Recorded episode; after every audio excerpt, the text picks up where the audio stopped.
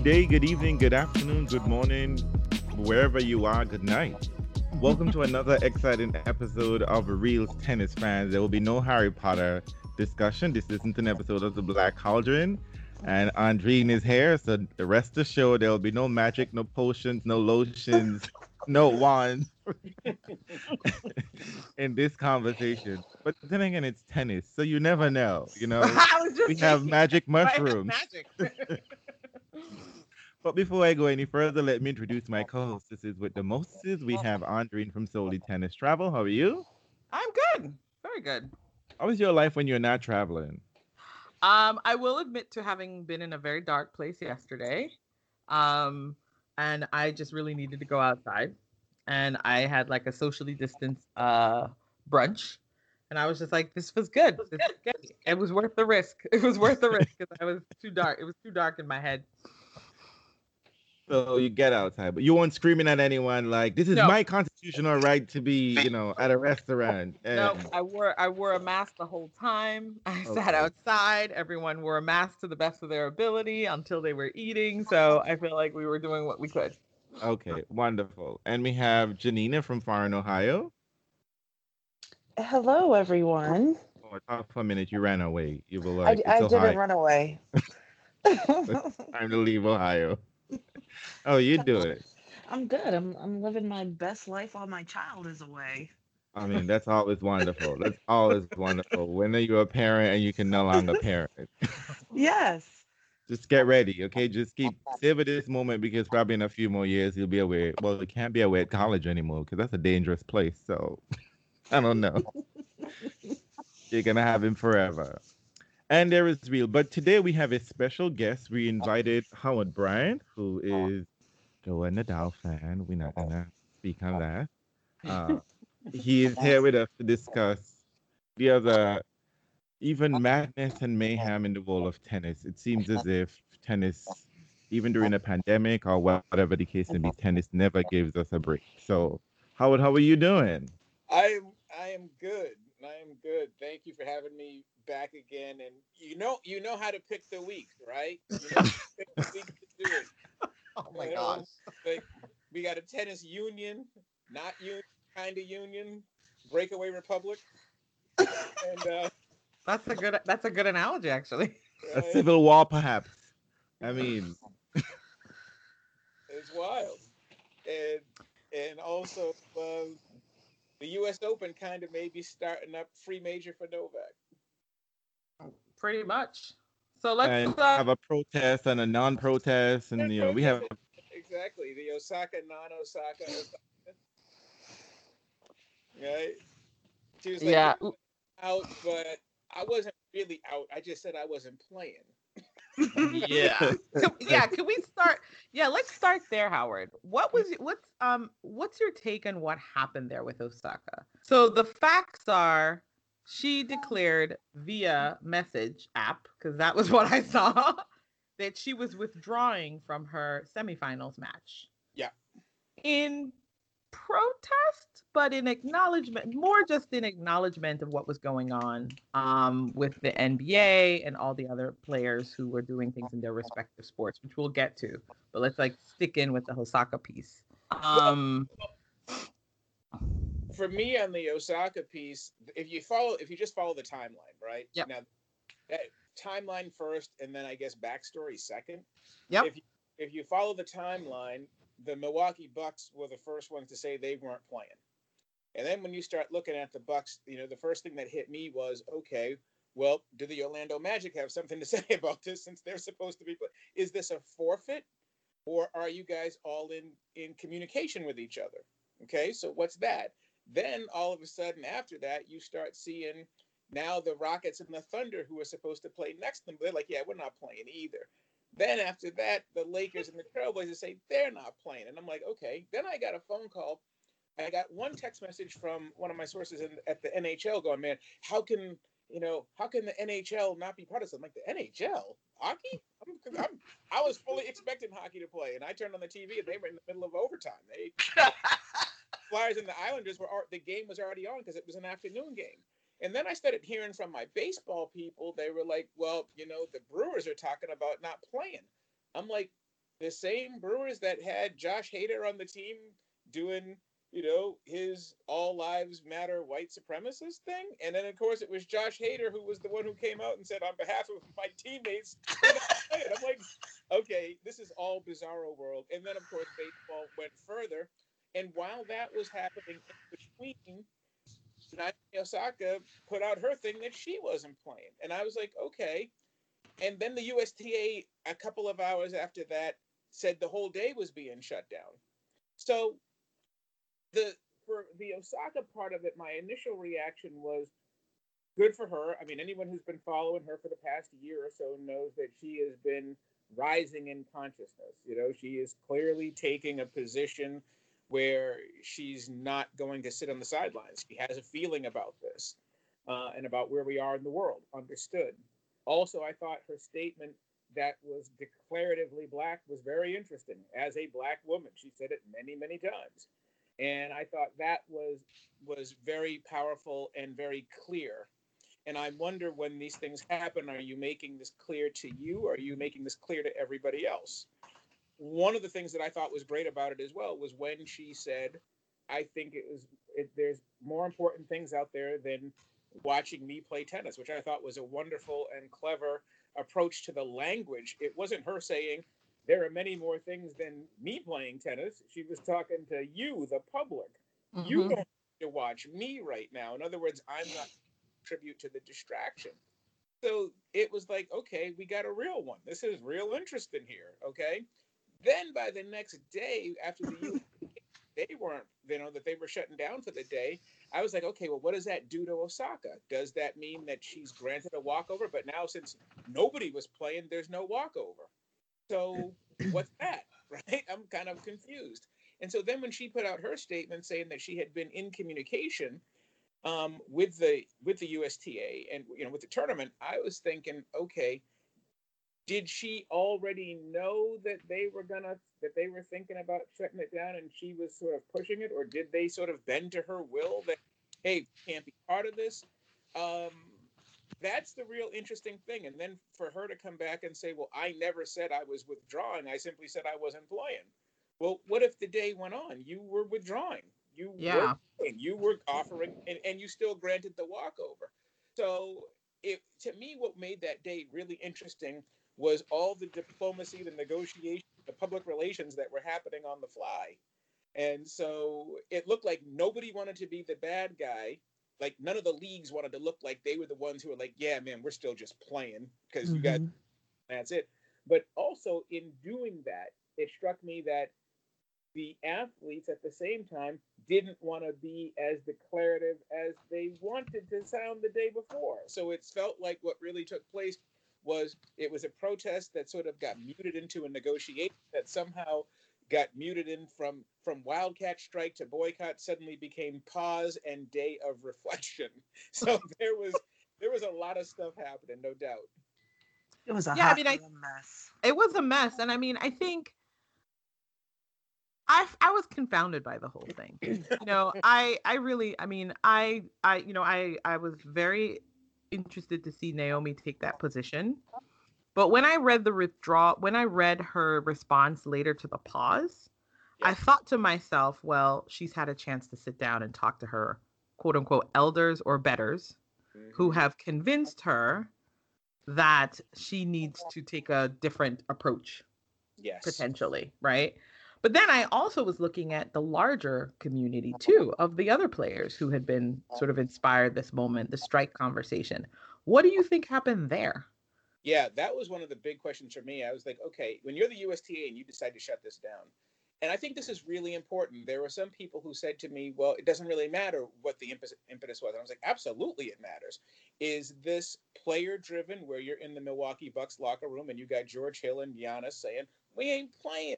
And we don't know when we're going to play? Or is this coming from the USTA looking around and reading the temperature going, we're going to look awful if we have Black Lives Matter on the court and we're still making everybody play? Mm-hmm. So, who's driving this is extremely important. And so, to your point, Andrea, I agree. I was sitting here thinking, okay, we need more time to find out who's driving it, especially from a tennis standpoint, because I didn't hear any groundswell from anybody else saying we shouldn't be out here. Nope. I think that came from the USTA going, look, we're going to look awful if the entire sports league is shut down, if even the National Hockey League is shut Mhm. down, and we're out here playing. And I, I I think that there's some value in the in it coming from the governing bodies. I was getting phone calls from players from all all sports the other day saying, "Well, wait a minute, why is this in the players' hands in the first place? If you recognize that something's wrong here and you recognize that you're painting Black Lives Matter and and we skate for Black lives and all this stuff, then it should come from the governing body that hey, we're going to shut it down in the wake of what's happening and watch and, and watching the WNBA as well. That's clearly player driven. Yep. I think, I think tennis was USTA driven, and I'm going to try to dig some more into that and find out just what that timeline was really all about.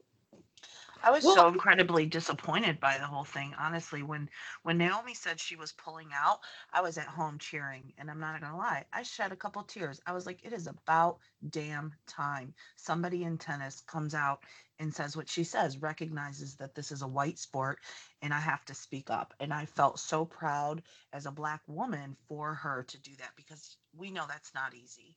Um, and then you know, and I was aware of everything that happened prior to her making that announcement and I thought this is huge. This is a big deal, and and it's really interesting. And I hope, I hope that they can be forceful and stand their ground. And then the next day, everybody's playing again. I mean, LeBron was like, "I'm done. I'm not playing any more basketball this year." Clearly, to me, it seems like everyone was persuaded by the powers that be to play, and it's not a good look. From where I sit, it's not a good look at all. You call Barack and tell him. Right? well, that was probably the first interesting move. That should have let you know that that ain't a thing, right? Oh, sorry. What did you say, Howard? Sorry, we we, said, we we know that's where it's coming from. You know that Chris Paul and Barack and, and LeBron went to Barack Obama and and when they went to the elders, the elders were like, no, it makes sense to play. We were getting calls. Um, one of my editors over um, over at Undefeated called me and was like, well, if they're only going to sit for one day, they lost the momentum. They lost everything. They didn't Yeah. do what good did this do? And I wasn't sure I agreed with that because I felt like the presence of it was enough. If you go back to 2014, you know, with Donald Sterling and everybody was like, "Yeah, we're boycotting, we're boycotting," and instead y'all took your you took your warm up jerseys and turned them inside out and threw them to half court. That's a big difference. So to actually take the step of not playing, I thought was significant. But 100%, 100%, Janina, I just was sort of like with you. I'm like, what what is the diplomacy and the conversations taking place behind closed doors right now? Who is saying Yeah. I mean, And, it, clearly uh, it was a big deal. It was a big deal that it happened and they didn't play. I mean, that was huge. No doubt. We don't want to underscore that. But to have a complete change of heart after some I- meetings, I'm not I'm not here for that. I don't like it. I, I just think I, I think I'm a little bit I mean, I was I was like you, Janine, I was excited, uh, happy uh-huh. because and then I in the uh-huh. end I got really ups, annoyed by the whole thing and then it, with some thinking on the uh-huh. matter. I understood what was sort of happening here because she as we noted a while ago, no one else was talking, right? That the other players weren't speaking up. We saw Milo fumbling on this idea and this discussion of what exactly took place. But I was excited. It's like, oh yes, you know, this strong statement that you put out. And I watched her throughout the week, and she really did look frustrated. And I was just like, why are you even out here? Why is anyone even out here playing? Particularly with what's going on in the moment, Corona. I mean, this is absurd. But she just looked because you know she has this way where she's sometimes she's in the match and she's not in the match. You can't always tell with Osaka. Like her face is not always the most readable face, but you can tell that she was sort of like frustrated just in the mere moment. So to me, when I saw this statement, I was just like, no, this makes some sort of sense to me why you were behaving. You were not necessarily, you were playing good tennis, but you weren't necessarily positive about, your good tennis anyway. And then the next day, but, but I felt to me, I, I understood it to be in hindsight, I'm thinking, you know, she realized that it's just the only one. And, and if she was going to continue this moment in pulling out of Cincinnati, she had to pull out of the US Open. She had to pull out for the rest of the year. Like she had to have some sort of uh, measure. She, she had to have some sort of deliverable that she expected to happen. She had to expect something concrete to say.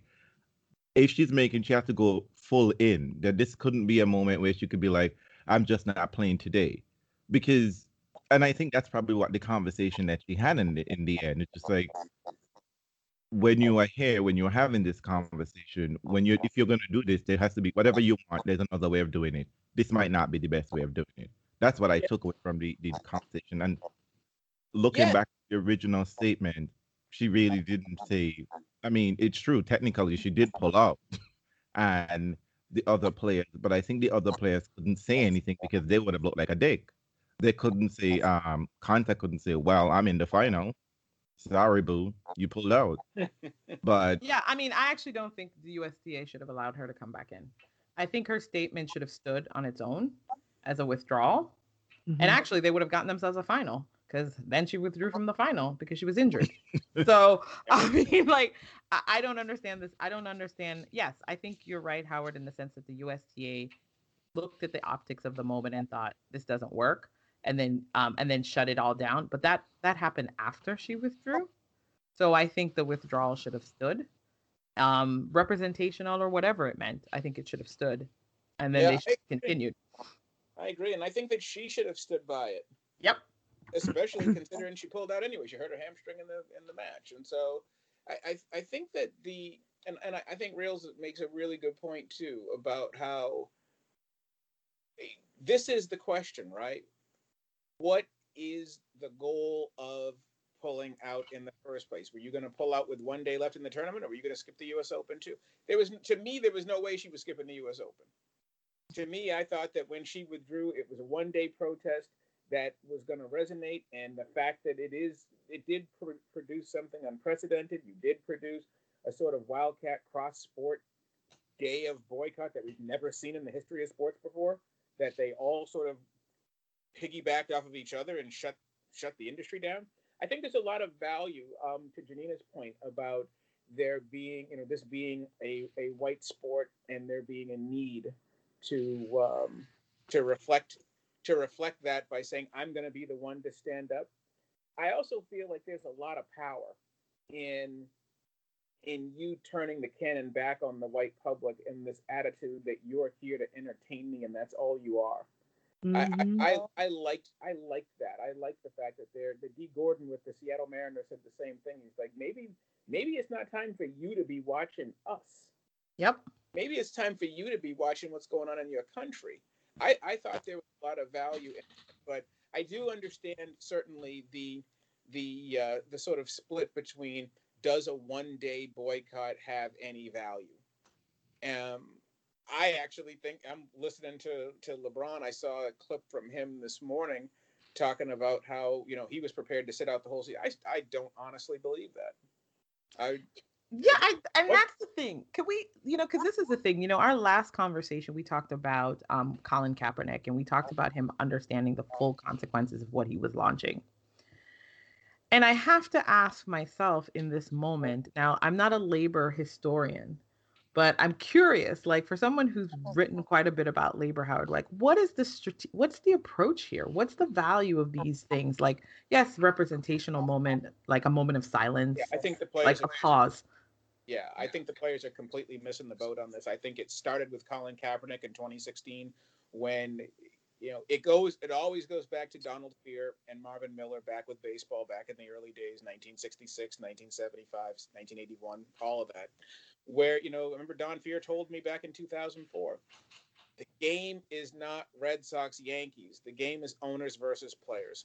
And where I think they made the mistake is that when Colin Kaepernick took his knee in 2016, you had a whole nother group of players led by black players who immediately went to ownership. And when Reels was talking, I was thinking about this that you that, that the the real battle here is to break down this paternalism of sport.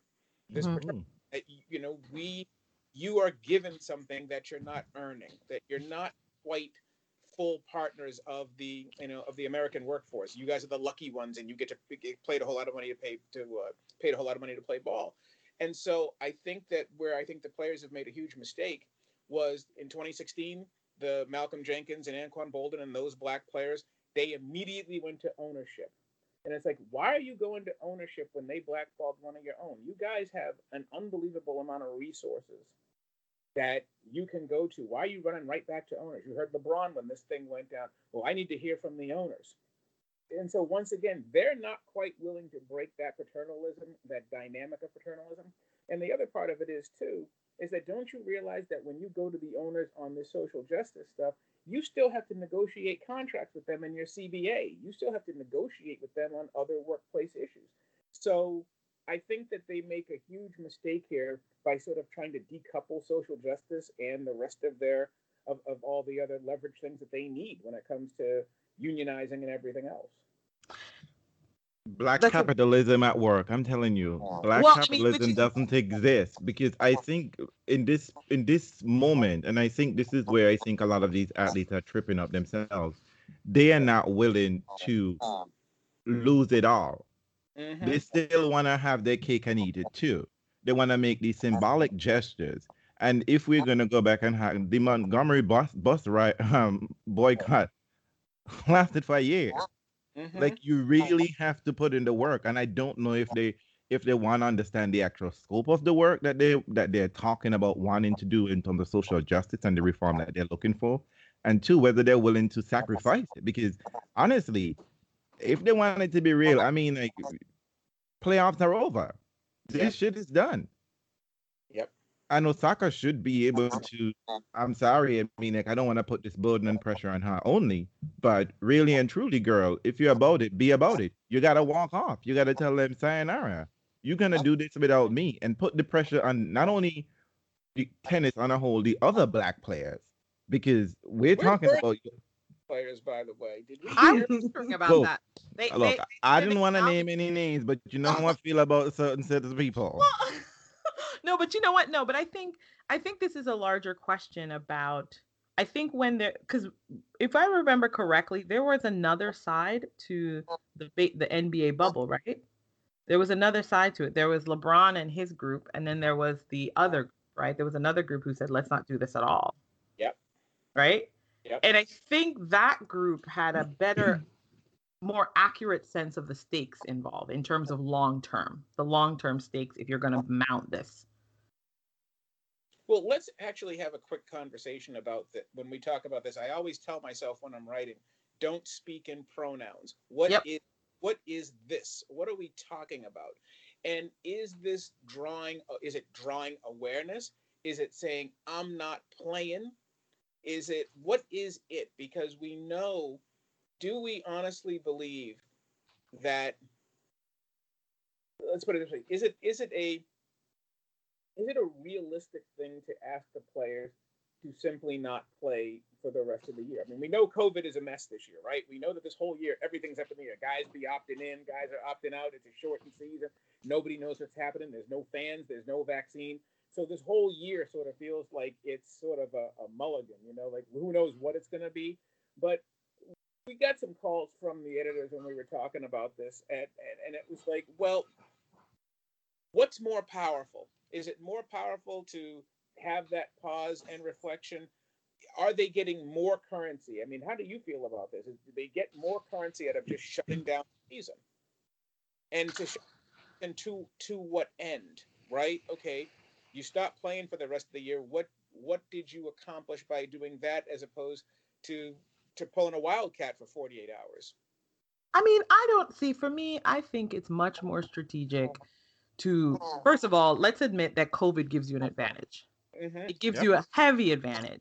So you're not you're not playing in a real season. I don't care what they say, asterisk, whatever, whatever. You're not playing in a real season. So it's actually advantageous for you to take the time and figure out how you couple the things that you talked about, Howard. How you couple um, all of the other benefits of being a player during this moment with social justice and wrap that all together and recognize yourselves as laborers and connect the dots when the demand is actually quite it's not as heavy as you think it is hmm do you know what i mean there are you are it's an exceptional moment and so you actually maybe have the luxury to say you know what let's all shut it down and let's get to the bargaining table and let's work out some things moving forward because COVID's going to be with us for a while.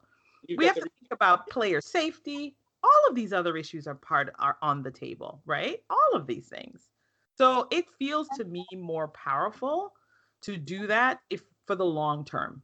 I think yes, from a media perspective, it's symbolic, and you get a lot more uh, leverage in terms of news and all of that that's on and off and all of that. But for me, it doesn't feel particularly strategic long term. That's the part of it that feels less for me, and that's just my piece. Well, and the other piece of that too, tennis wise, especially if we keep it to tennis, because all this is happening at the same time where you have the breakaway republic, Yep. right? How many how many tennis players were actually like, this is an issue that's important enough to me for us to not play? Osaka was on an island; she was by herself. She can also afford it. That's that's a big thing. But, but Yeah, absolutely. Go um, ahead. this is the, this is the thing. This is this is why I think we're getting for me, and I get really annoyed by this because so often I, I get it. The the capitalist part of it is really important. You know, the cost, benefit, whatever the case may be, and for top players, particularly the visibility, etc. But when people keep saying, you know, um, this idea about she can afford to do this, we're talking about people's lives here. You know what I mean? She isn't fighting for like Elijah locker room. She isn't saying I'm stop playing because you know I wanted more towels on the court. Uh, I want the light fixture to be a different way. She's talking about a system that exists where her father, where she herself, her sister, can be summarily killed, executed in the street, and there is no uh, there is no recourse for anything this other system. So we can't be talking about. I I hate this idea of when we we we, we couple this situation with property and cost of lives. The other thing that is frustrating for me is that it's 2020 people. There is so many people out here doing the goddamn work about social justice. Players shouldn't be this ignorant. They Yep. shouldn't be this silly when they're staging this kind of protest. And I'm going to hate myself for saying this, but uh-huh. Richard Wright made this comment ages ago. He said sometimes black people get angry and they get angry like a child. And I hate saying this other thing. And this is what this is on a whole, this is what I see these protests end up being is that you're upset with the system and then you go to the system and tell the system, please do something if you want to. No, that isn't how power negotiation works. You're making a statement, be about it. Colin Kaepernick lost his bloody career, and y'all are still here fumbling the ball. Well, and When Colin Kaepernick, y'all should have been with him. This this this shouldn't have been a new phenomenon today. This should have been a four-year struggle where people of color in professional sports say, "Nope, we are not doing this anymore. You got to do something." Just coming up with a Black Lives Matter T-shirt and a sign because look, look, W um WTA and tennis was like you know like yeah we're all Black Lives Matter. Look at this powerful statement and picture Serena walking out of Black Lives Matter, and these they had a perfect opportunity. Osaka gave them a cake and they dropped that cake. They were like, here is a picture with some people, some women. This is diversity. They made no statement. She was speaking to a specific incident, and the WTA, ATP, and ITF had nothing to say about that situation at all. Okay, so this is a good this is a good transition moment to talk about the Republic breaking away, the Novak Djokovic piece, because I think this connects to this larger question, but both you and Howard have raised reels, reels which is what who why are you negotiating with owners when you are trying to establish a playing field in which you are going to be taken seriously as a worker, and what does that look like? Does it look like what Novak Djokovic is attempting to do with this new uh, group that has some that has just uh, finally announced at the end, which is interesting. Novak Djokovic announces at the end of the Cincinnati final after having won it that he and a number of players from the council, the players council, are breaking away to form a new group. And what is the name of this group? PPE, PPPI, PPP. PPPA. Professional PTA? Tennis Player Association. Yeah, Yes, the Professional Tennis Player Association. Now, I'm gonna PTPA. yes, I'm gonna say right away, I am not dismissive of this effort because we cannot have just spent 40 minutes talking about the value of players thinking of themselves and thinking about their needs, trying to figure out that landscape and then be dismissive of this endeavor. Yeah. I'm not dismissive of it at all. I mean, I I'm I'm wondering how it's going to work and I'm Yep. won- wondering I'm wondering what the reaction is going to be and I suspect that the reaction is going to be the same thing it was back in the day when you know when certain tournaments you know when when the ATP was founded and and and you know when Jimmy Connors and those guys wanted to form their own and then they weren't allowed to play so I think you're I mean I think that the whole question of boycotts and stuff you're going to see a lot of that it's going to be like listen Novak and John Isner and Vasek Pospisil and the rest of those guys are going to find out that I believe that what they're going to do, that what the ATP is going to do, is they're going to try to go as long as they can and not recognize them. Yep. And the and mm. the only way to not recognize, the only way to fight mm. not being recognized is to say, okay, well, Shanghai, I won't be there. Okay, year end finals, I won't be there. And you're going to have, and if you can start to build some form of consensus amongst, if you know, you've got five or six of the top 20 players, we're not going to be at Indian Wells. And that's how you earn your seat at the table. And that's how you, well, not even earn, that's how you force your seat at the table. Because if you don't do that, then why do you have to listen to this new organization? Um, you're going to rely essentially. It all comes down to it's like it's like Laver Cup all over again, right? It's gonna be it's gonna be Federer and Nadal leaning in and hoping that the industry is gonna back them, but neither one of those guys is gonna be playing in five years. Exactly. So the real question is that who's got the long term power? Who's got the long term leverage? Um, you know, I mean, I, I still feel that what this is really all about is the fact that I think that the the, the players already have a seat at the table. They're already Yep. there, but they lose. But they lose four three. When you only have three seats in the tie break, and you're not really sure you can trust the tie break, do you really have a seat at the table when you're going to lose four three on all the t- on all the tough issues? And then so so the strategy is lev- figuring out how to leverage this other body That's right. so that you actually force the hands of both the establishment because i think there are people And the player. misunderstanding yeah and the mis- the player establishment because i think there's some misunderstanding here about what has actually been formed the atp as it exists still has player representations blended in it. Mm-hmm. so this in some sense is actually not a union right it's, it's not a union yet it's a it's a structure being created parallel And it's on a separate tour as well. and it's not a separate tour it's not it's not any of those things that we've dealt with in the past No, it's Right? a it is a it's a rival it's a rival factor within the ATP. Yep. And today they're um, letting us know that they're in talks with the women, and that is huge. I was Well, that's what Vasek Pospisil says. Quite often, well, we should ne- be able, but we should, given his position and how he's worked closely with Novak, we should be able to trust that. well, quite often, I mean, well, Vasek honestly, Pospisil though- has been bringing us the wrong news. no quite but, often. but i mean or what it is it's like it's usually um corrective a corrective because if you're starting out and you're saying that you're representing players you you mm-hmm. start out by saying you're in conversation with the women from the beginning. And so i think even this the, the rollout of it has been poor in that sense. Well, I actually wonder about that because I I when I heard the announcement of this and I didn't see the women involved, I was like, okay, who got to Va- who got to Vasek Pospisil? the email the twitter feeds. That's all Oh no, I mean, who got to him previously to say we're going to announce this without women? yeah well you know the rollout has been poor i mean Yeah, and the I think picture that they sent. interesting. yeah it's The really picture- strange The picture that they showed and saying this is who they are, this is their strong. Not a single woman was not even in the stand, just watching the business happening here. So well, let's let's also let's also connect the dots a little bit to what what we talked about previously. I don't know if you saw Novak Djokovic's statement in the newspaper. I think it was the Guardian. Well, one of the interesting points he made was to demonstrate a lack of player power was exactly what happened with the USTA in Cincy.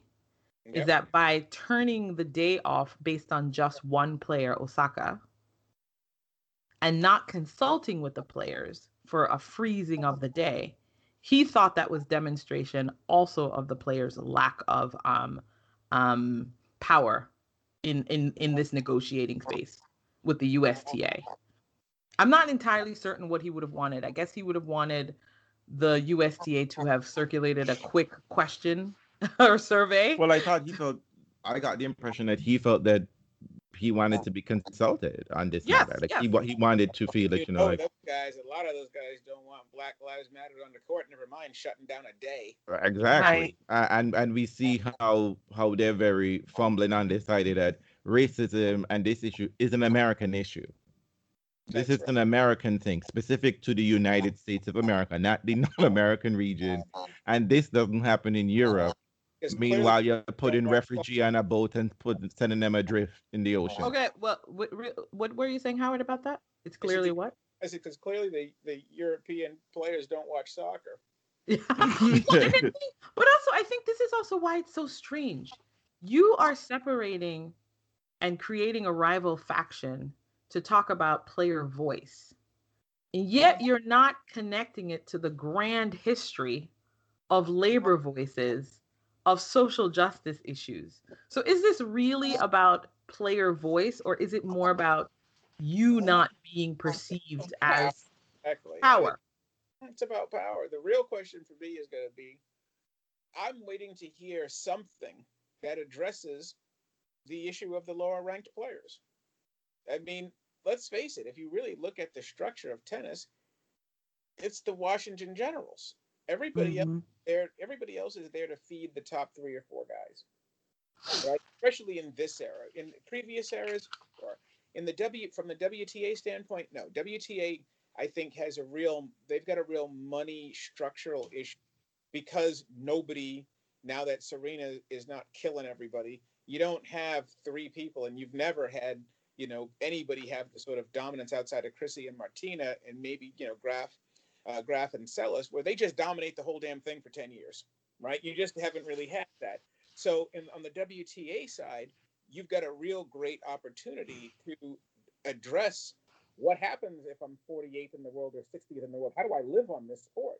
But from the men's side, it's going to be really interesting to see what they do because the balance is so sloped toward the top three guys, right? It's not even sloped toward the top four guys. It's sloped toward three players. And so it's going to be, I, I really want to see what the John Isner, Pospisil, Djokovic plan is that's going to differentiate what we're already seeing from the ATP. Is it simply that we're really sick of having to defer to Roger and Rafa and the fact that these guys are so establishment, nothing gets done? Or do they really have an idea that, listen, if you are ranked 50 and up, or 50 and, and, and higher, right, you cannot live in this sport. You can't have your own physio. You're, you know, you're, you're hitching rides with richer players to get from place to place.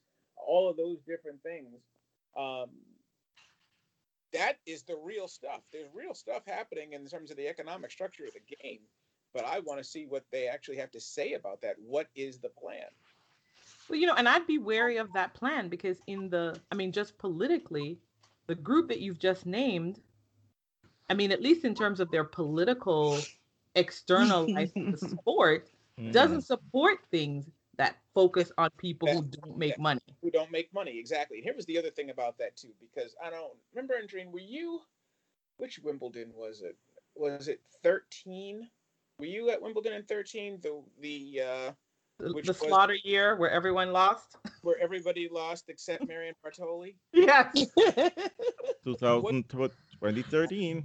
Was I think it was 2013. It was a bad year for everybody. wasn't wasn't that the year where it was that that was also like the equal pay question in the first week where Gilles Simon went and did his thing and Yeah, maybe. I think it might have been that Well, year when But Jill- he's always on that bandwagon anyway. yeah, so but he's on that bandwagon because he's spe- he's taking the bullet for the other guys. We got to Yep. remember Yep.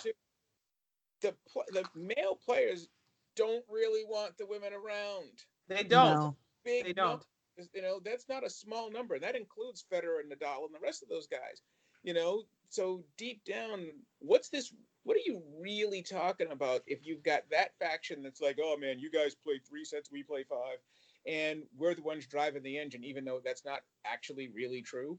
Um, so, I like I said, I'm fascinated by this. I want to see sort of how they how they deal with those issues because it's not like you know Novak has been known for being you know the most progressive toward you know the women on the WTA side either. I mean, it's not like Andy Murray's. So what are they? You know, how did when you say we're talking to the women, what is your plan to incorporate them into this? Especially- Oh, it was actually I just looked it up. It was 2012. it was 2012. It was 2012 actually, and it was actually um I think yeah. Look, we women have fought so long. Sharapova was around as well, so it was 2012 when that happened. That was the red. So Month. what do you what do you think, Howard, about how this was rolled out? I mean, we we said it's messy, but do you think it's a smart move to just go ahead and say this is what we're doing and not share the details, or should it have been more transparent? Well, I'm always skeptical of anything um, that includes people who are in the news for sort of infamous reasons. So we already know how John Isner feels about stuff, you know, politically, racially in the country right now. We also know that Novak got horrifically embarrassed this summer with his anti-vaxxing and his also and the Adria tour right? So you've got two of these different examples where you've got two guys who roll out now. The timing of this sort of strikes me as um, I don't want to say anti PC, but, Mhm. but it certainly feels that way. Yep. It, it certainly feels like what they're really saying is um, you guys are going in a direction socially that we don't like. Mm-hmm. Now, we also understand that the rest of these issues have existed for a long time. We already saw it with Chris Kermode. We already saw it in all these other different examples when it came to the player council, and then Gimelstob got bounced and he was out. So this stuff has been roiling for a long time. So I'm not only going to say it's just the timing here, but but I think Andreen's point that that COVID gives you cover to do a lot of stuff. COVID gives you cover to sort of remake things right now. So I, I think that there's as, as skeptical as I am about the timing in terms of what's happening in you know on the racial social justice front, I also think that the coronavirus is giving you cover to say, look, we can start getting some stuff while everything is in flux right now. But I also think it's a dangerous time for that reason because Agreed. if you do you do this when tournaments could fold, I think you end up playing with a very small number of chips. Yeah, well, and that's the other thing. I was on the phone with uh, with my old school, Temple University, my undergrad, and they were telling me that you know one of the reasons, and they're like, look, we're not callous, we're not trying to be monsters here, but we are looking at the numbers, and if we're going to be at 30% capacity, and if we try to do 70, 80, 90%, 100% remote learning, you are going to see schools fold. There are going to be some universities that aren't going to be able to operate anymore. And the same thing has got to be true of, let's face it, when we're talking about tennis, how many of us have been in our house watching an afternoon match and there's nobody there? And you're like, okay, how on earth do these tournaments survive? Are, is the economic model so powerful that you get to make up for a week's worth of empty seats and day matches with, mm-hmm. with with a Saturday Sunday final that that makes up for all that? I mean, the margins on these tournaments have to be really really thin. And to the point of coronavirus, number one, there's no vaccine. Number two, even when there is a vaccine, when are you going to feel comfortable being around 20,000 of your closest friends? Mm-hmm. You know, when are you going to feel, when is America or when is the world going to feel comfortable gathering in large groups once more? That might be another six months to a year after. You that. really? I'm sorry. Depend on which. I don't. I don't know if that's true, Howard, because people are all raring to go. I mean, Brooklyn, even Brooklyn had a um street party recently, Yeah, you're right. and I mean, right. political. I mean, I mean, look at those players for the um Big Ten. They wrote to um NCAA and tell them, "How dare you take away this is for their life, and we need football, and Well, they I- need. To, but I we think can't even you keep know- the bubble safe. That's the No, crazy right. thing. People, no, you're 100% right. Real. Yeah. People, people do want to get on with it, but people want to get on with it right now because the weather's nice. Yep. Because the number, I mean, how about being, how about Fair being, how about being indoors and going to movie theaters and all that stuff? I mean, I mean, I'm, I think I'm, I, I mean, I, I actually think that this is the one area where things sort of have shifted. I think a month, month and a half, two months ago, nobody was really willing to like go on a cruise. But I do think that people are starting to get a little stir crazy and they're starting to treat it a little bit differently. But I I still feel like the Dallas Cowboys came out and, and announced that they were going to try to go 30% capacity. I think Clemson football said they were going to try to put what 19,000 fans out there. Yeah. You already saw what happened with Alabama. They opened up for a week and had 700 cases. Yep. But So they I don't think- care though. So I think the thing that's interesting about listen, the dis- as you are very happy to say, reels, the disease doesn't care about your ideology. So whether people are feeling cabin fever, cabin fever will not impact whether you will get the corona, right? So things, the reality will play out as it will. What I do think is interesting, just given the nature of tennis and the the history of how the ATP has um, been structured, is I think the ATP is in a very precarious position from the tournament side. Yep. Which is that the tournaments that are around the table will not be there anymore. You will not have a full table, which I think is actually quite helpful if you think about what was lobbied with Federer's, you know, hint on Twitter. If the ATP gets together with the WTA and they reshape the tournaments that are actually profitable, you cut a bunch of tournaments tournaments out, but that's the space that you already hold.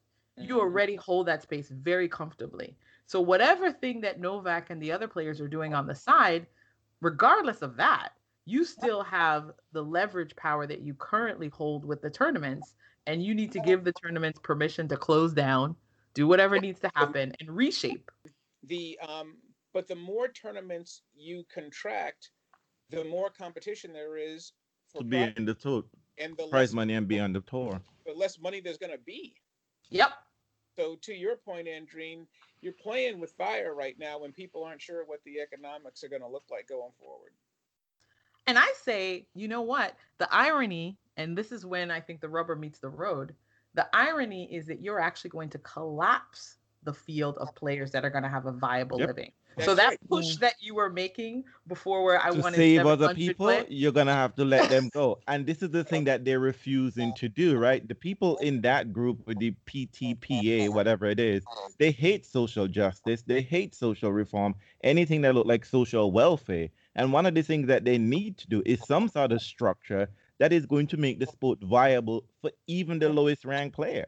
And you have to help those people. Now, when you have people like John Isner in that crowd and they're pulling that sort of vibe, like, and everyone believing uh-huh. that they have actually worked for this money and it's it's for them only, this capitalist impulse, it's not gonna work because Corona is anti-capitalist.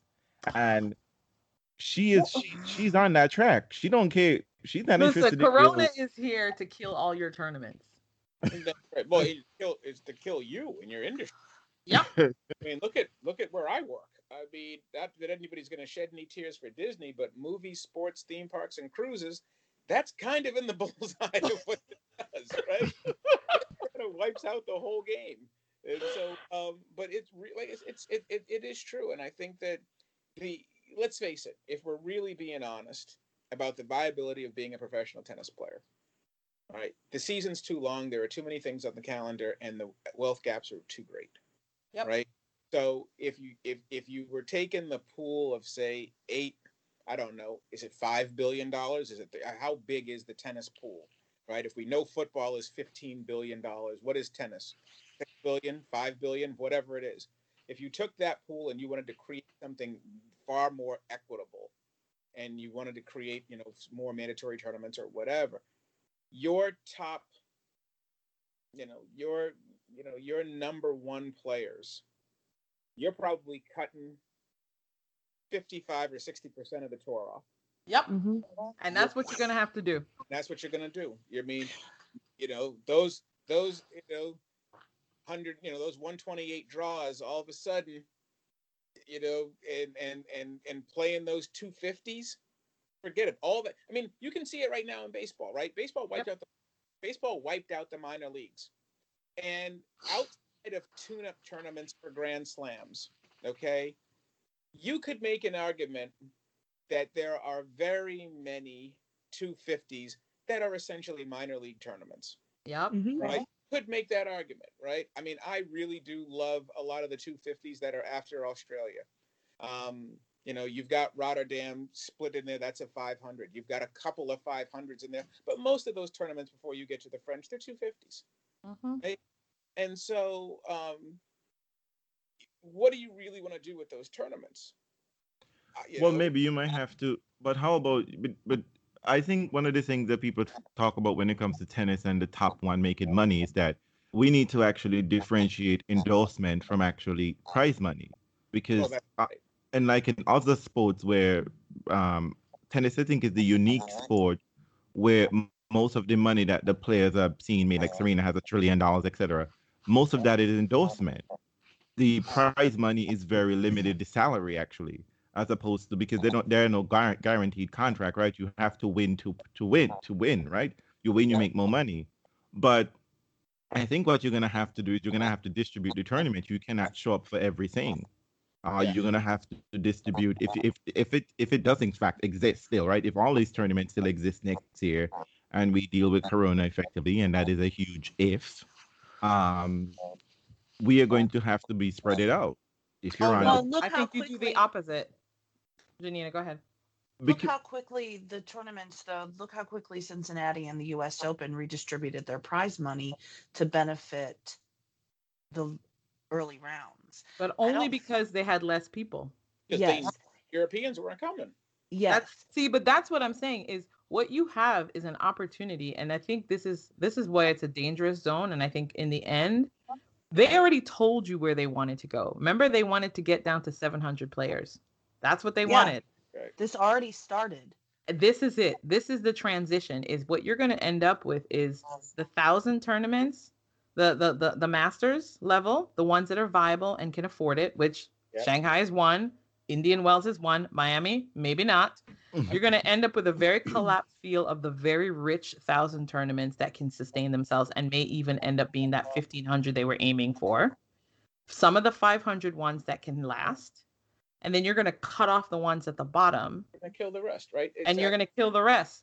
And what you end up with is a very limited, but also very tight tour that I'll be honest will play very well on TV. and be way more competitive. Well, I tell you one thing, it really does come. down- Challenger Tour is gone. Why don't you just just say Thanos was right? Yep. Right? No. oh, that could be the name of the episode. I mean, I mean, seriously, what are we really talking about here? You're talking about chopping half the people out. And when you start looking at that, and I'm glad, Andreen, you brought this up because this was so precisely. I'm working on an on an essay right now, really more about baseball, but it's so much um, the other sports as well, right? You know, I feel that that serve clocks are fascist. I know that you guys think Rafa takes way too much time, but I think that I think it's harassment. I think that we're watching a match. I never seen anybody who says, you know what, I didn't watch this match because a server took 36 seconds to serve a ball. I just, however, the TV people, Yep. you know, Uh, when, when you go talk to the TV people, when I'm at Wimbledon, we're in the green room, all they're doing is they're trying to tighten windows. That's why they don't want to play. That's why they want tie breaks now. They want everything to be contained. And if there's one, if there's one calendar that is generally completely unruly, it kind of feels like it's the tennis tour. You Yep. don't quite know where everything is. It's all spread across the world. You know, you're starting to see, to Janina's point, you're already starting to see a lot of really good players play challengers anyway. So there's going to be a place for them to kind of do their tune-ups, and and you really could, you know, envision a very streamlined, almost elite tour of Grand Slams, Masters 1000s, and Masters, and then upgrade to Masters 1500s, and you may have, and that may be it. I And the wonder if we would like that. I would love it, but you know the ultimate irony is this thing that people thought was going to save the bottom of the tour actually It's actually gonna propels them to cut off the bottom Cut of it the off. Yeah. But my thing with this sort of situation is that when people say Thanos is right, I really hate when people bring up movie villains, uh, white bros villains, to make real life analogy it's- because but no, but it's No. not. It's not a No, no, Thanos no, wait, wait, villain. wait. But you No, know, no, no. Thanos is a is an ideology. It's a dominant. It's a it's a, a it's a population ideology. Right. it's- yeah. But I would say okay, all that sounds really cute in oh. theory, but here's the thing, Thanos, we don't have to talk about it there, but there will be bodies. You see how how Absolutely. how Marvel does with it, just you just disappear into ether, right? But that doesn't happen in real life. And here is the thing, because if we adopt this, because this kind of ideology isn't just going to go into tennis, we're going to see this ideology adopted into social welfare programs, into the real world political sphere. It already It's happened, real. It's already happening. So I'm, I get that, but what I'm simply saying is just that when we're talking about and reimagining these things, we really have to hold people's feet to the fire and say, you just can't snap your fingers and eliminate 50% of the people. But you can. You do it. They, they snap their oh, fingers and eliminate school districts all the time. Snap their Right, fingers and eliminate I- benefits I- program all I'm the not time. I'm not simply saying I'm not saying that this doesn't exist, but understand that when you do that, there are consequences, and we have to really deal with those consequences. We just don't get to snap our fingers, school district disappear, and that be that, Well, right? There there are real life consequences as a result of that. That Well, becomes another issue.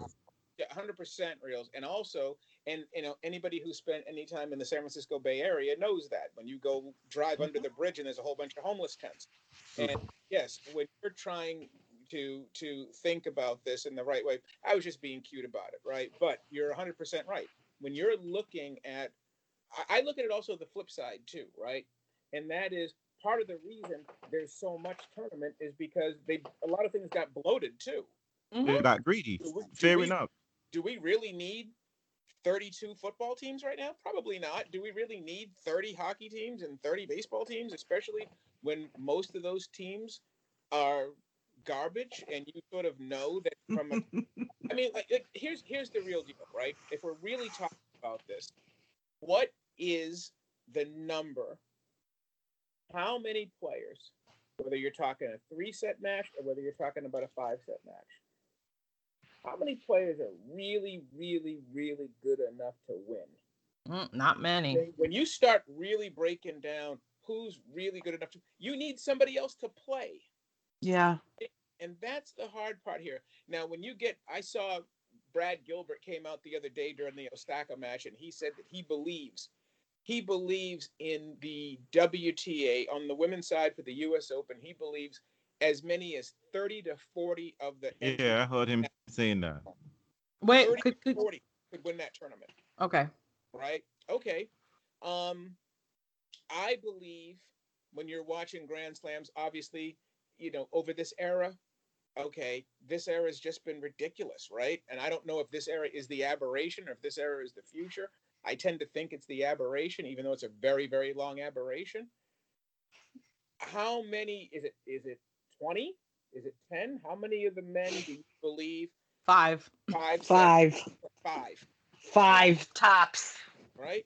So then what do you do economically over the course of a calendar if you don't have a spread out tournament? You're killing a lot of jobs as tennis players. Because the reason why you have that big 250 level is to give more people a chance to win tournaments. Right. Because Nadal and Federer and Djokovic, they're not even at. I mean, how many?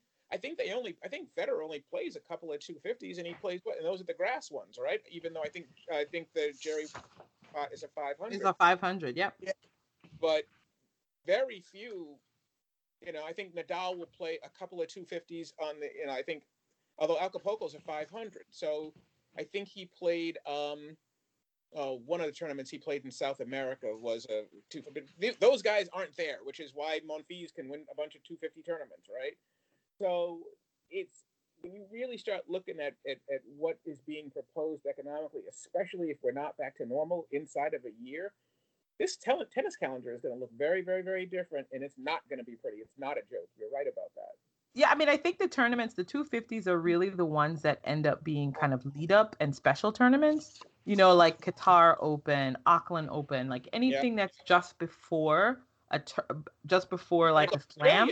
Australia, Yeah. Australia is all 250s before the Open, isn't it? Yeah, for No, the most Brisbane is 500. For a good chunk, the Adelaide International, Auckland Open, those are ones. Um, any ones in the small towns, like you know, Sofia Open, those are 250s, Estoril. So, you know, like those tournaments, in some ways, you might even recast them as home tournaments. Yep. That's just for home people. Basel. Basel gets the 500. Yeah, but you know, yeah, Basel gets a 500 and all of the other ones, Stockholm opens. But you can imagine in some ways in this new vision, that those tournaments, bec- especially in like a COVID world, those become a closed unit for just the local talent to be discovered and nurtured. But then when it comes to something like a big international tournament, then you may be paying with a different landscape. Yep. But Very those numbers, uh, and also the thing we should bear in mind, those numbers 250, 500, it's about the amount of money that they can actually offer. So it's Yes, not just an- about the rank an ranking point. Organizing. It's an an organizing organizing scheme. I mean, and please note that with WT, we beg you again every time. Please fix the number point structure. We don't know. We you can't don't even have pre- to fix it, WTA. Just join with the ATP and create a new calendar. Every time I look, every time I look at it, I'm like, okay, that's a premiere, that's a seven. I'm like, okay, how many points you get for winning this? yeah, just And I mean, it's always some odd number, right? Like Yeah, a like- 900, a 950. It's like, what? Like, So let's want um simple math. so we know that um so we know that um we know that you have to go howard. So um what do you what do you what do you want us what do you want the folks our listeners like what are the th- kind of maybe three takeaways for us to think about in this moment? Um about uh, we covered a lot of issues. We covered protests. We covered um labor rights. And we covered I lots of kinda- things. I, I, I just think that the, the, the one thing is is that that sort of perfect storm, all bets are off now. I really want to implore people to think, especially us as writers as well, to think about the implications of what this COVID period is going to do to these calendars going forward to all of the sports and especially tennis. We're going to look back instead of looking back at these years at this year and going, oh well, it was a throwaway year. There's going to be a lot of people take. It's almost like when the market crashes, a lot of people do some buying. That's when that's like the best buying. opportunity. Yeah. Mhm. And so we're going to see what the effect of this sort of crazy 2020 year is going to have on the future going forward. Also, very much looking forward to seeing to seeing what happens in the you know in the WTA going forward as well. I want to see what's going to happen at the French Open. Are they still playing? It feels like they're going to. So although they just got a is a- huge jump All the alleys over here with, with COVID. yeah, So I don't know if that's even going to happen. Yeah. Um, I I actually thought, and we I can't believe we went an entire an entire hour or so without talking about Serena. But I do have to say, even though it was sort of a bizarre match for her, she actually looked like she was fitter than I'd seen her in a very long time. She does look good. Does she looked pretty good. Her consistency does not look so good. No, it doesn't. It still. I Doesn't. get the impression she doesn't care. Like she Yeah. is just like How you keep say saying that, but someone doesn't care when they have half a lung and they're showing up with their babies in the middle of a pandemic You know what the question is? I will I will leave you I will leave you with this question when it comes to Serena. It's the great it's the it's the the I call it the Mount Olympus question, which is how long do you want to play when you're not whooping ass on people the way you used to? Yeah. I mean, we saw that Lendl was like, yeah, top 10, not good enough. Roddick was like, yep, not good enough. I mean, there are some guys. Schiavone, well, she she won a major, but she wasn't always great. But she played forever. She didn't. She just kept playing. I think she I think I think with the money issue, she needed to get money in her pocket. Like Yep. yeah. But I have a hard time believing that Serena's going to be cool being somewhere between nine and fifteen or nine and twenty. I don't. I don't know how long she wants to do that. Yeah, I agree. That look that she was. That look she was given was like, why on earth? How on earth am I losing to you? You know? Right. Mhm. Why am I in that third set? Like Yeah. how can I not close this out? You know, I'm losing to Maria Sakkari. You? Yeah. And meanwhile, Sakkari was throwing in double faults like it was Maria Sharapova. Like it was like. Maybe Serena got triggered by those double faults. She's like, wait, am I playing Maria or the other? right? You could see Serena was looking at her going, I'm trying to lose and you can't beat me. It was bad. Well, thank you, Howard, so much Uh, for joining us. yeah. It's always a pleasure. Thank you. My pleasure. Have a good day. Thank you so much. Always. All right now. Bye. Bye.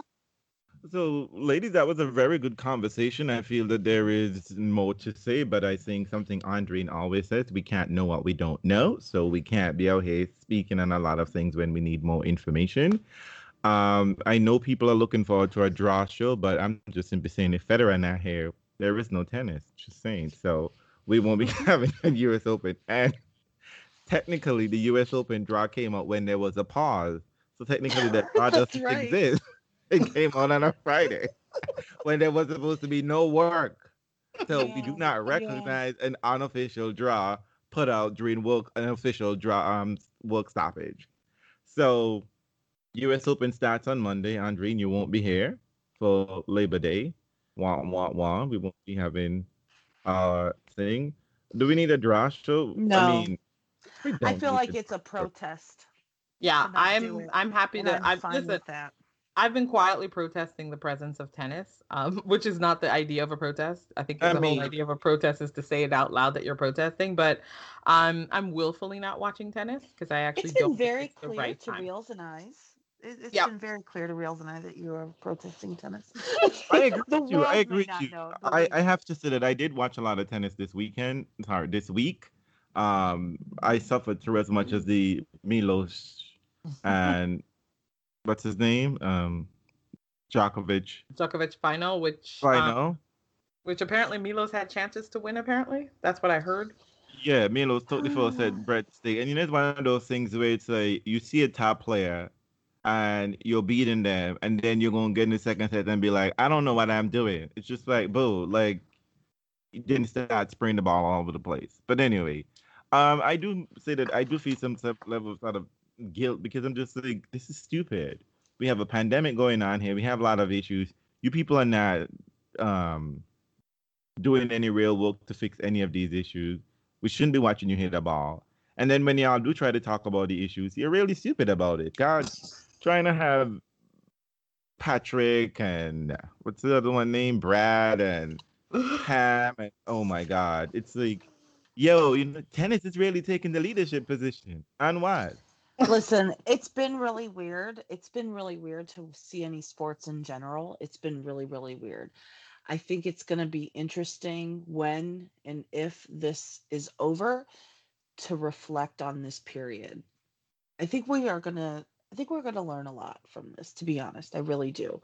Across the board in sports in in how things operate. Um but it's really weird to watch a tennis match and have the seats covered up and no one's there and it's odd Is that It's odd? really- Is that really odd for tennis though? The first couple episodes. you know what cut it out andrew and there's usually at least 10 people there but this this whole this whole experience of sports and covid is weird it's really weird um so i don't i mean i think it will be better talked about when it's After, over right? yeah Yeah. yeah sports in a time of COVID. I mean, I will make this claim because I, you know, since this is a podcast where I can sort of explain myself, I'm not opposed to people trying to earn a living. I'm not opposed to people trying to have some sense of normalcy. Um, I think I'm not saying that we should all be joyless, and if tennis brings people joy, they should be allowed to access it. mm-hmm. Personally, for me, I don't think the United States deserves tennis Thank you. because I think that we have done a very poor job of trying to manage COVID for the most vulnerable and for essential workers. And I think that's where our efforts should be.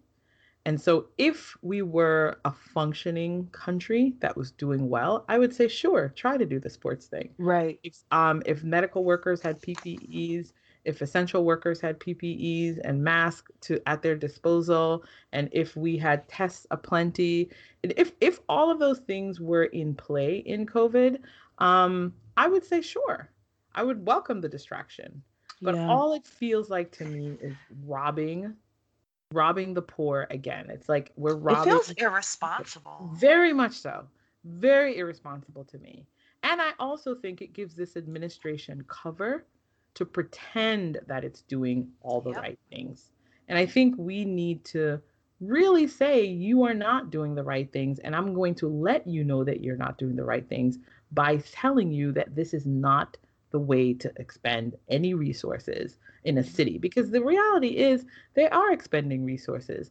I'm sure there's security. I'm sure there are tests that they are taking from somebody to do this. You're right. It's just all of those. oh they're yeah they're testing on a schedule and i'm Yeah. here to tell you somebody that works in healthcare every day there are not enough tests here there are still not enough tests but we have pro athletes who want who who's yes this is their job but listen even the athletes that don't make a lot of money are making more money than me and Or if they taking- don't have money, but- Nina, they could be lobbying for that for other people. But They they're could be taking that. away from people. Yep. To, their job is entertainment. It is not essential. And they're testing on a schedule, and that, believe me, is taking away from sick people who actually need to be tested. But That is happening, and it's something that we're not talking about because we have people um, in power in this government telling the country and the world that we have enough tests. We do not. We don't. but I, I think we need to, uh, and this is where I'm gonna, we need to hold people's feet to the fire with this idea because these are, it's all for capitalism. It's all for someone to make a profit. Because if this is really to give people jobs, as tennis wants to say, people need to earn a living. Y'all would have had number rank 700 on the court there. Exactly. You would have had that guy out there. But that's not what who's there. It's the top players who are not necessarily. I mean, Dominic Thiem told us it right. He ain't starving. He got money. He just don't think he should be giving that money to other people. And I think this is so we really need to be having this conversation, really putting this conversation in perspective. I mean, and look, and it's crazy. Places like United States of America, do they trying to have this conversation and trying to put this on? It's insane, and not only is it irresponsible, it's reckless. People are going to get ill and die. And Yeah. people who can't afford to get ill, ill and die. Yeah, exactly. So, and so for me, I mean, listen, it's it's a small thing. It doesn't matter to anyone else, but it matter, matters to me and my social conscience. And I just, I don't think, I don't think it's a good use of resources. I really don't. And I don't care that you get to do a hashtag and you get to celebrate your faves or any of that bullshit. Because you know what? And this whole thing is an asterisk year. I don't care whether it's unpleasant to hear that. It's an asterisk year. Yeah. The whole thing is an asterisk.